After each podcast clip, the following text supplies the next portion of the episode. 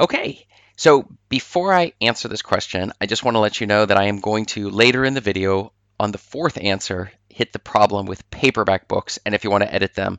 And this is a warning you're not going to want to miss. So let's get right into it. So the question that was sent to me was can you edit your ebook after it is published? And this is a fantastic question because as you can see, there's going to be some risks associated with publishing an ebook and then afterwards you change your mind or you need editing or people are complaining about what you've got going on with that particular book or maybe your cover needs to be swapped out.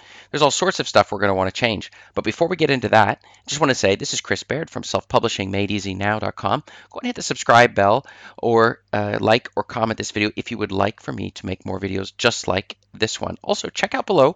I have a checklist you can get for free that will help you get publishing right away and nice and easy. I've used it for 170 books so far, and uh, it's done amazing stuff for me. So let's get into it. When I first started publishing, I started with ebooks. Surprise, surprise. So, uh, what, the, and the reason being is because it's the easiest way to get started. And of course, I was dealing with the very same risk. I paid people to try to put together the ebook. Actually, I guess it was the print book, but the ebook originally. And then I needed changes almost immediately. The table of contents wasn't working. When you put a black background on it, it wasn't working correctly. So we had a lot of formatting issues. There were some spelling issues, even though I had run it through editors, uh, two editors for all of my original books, and uh, uh, and so there was a whole series of things that were going to need to be changed. So that was something I knew was going to have to have to happen. And so, but did I know any of this? Of course, I didn't know it. I didn't know how exactly to go about doing it. So let's get to the answers. So the first is yes, you can definitely edit it after you've published your ebook. So if there's anything that you made a mistake on, you can publish it. And the reason this is so good is because this means you don't have to slow down the rate of your publishing. You don't have to have everything absolutely perfect when you're going to publish it right out there. Okay, so this is something that a lot of people make a huge mistake on, which is they're waiting for everything to be perfect before they get that first book out. But you can go back and change it. So there's no worries whatsoever on that side. So you're going to make mistakes, number two, and you can easily fix those mistakes in your ebook, okay? And the other is you should still edit it. Oops, look at me, not editing. should still edit it before so you don't get negative reviews and have to take it down. So it depends upon what you're throwing out there.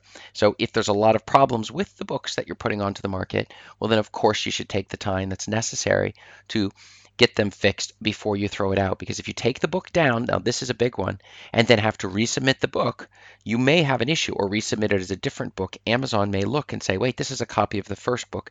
And this is a strategy some people use, which is taking the same book over and over and posting it. And Amazon's not stupid.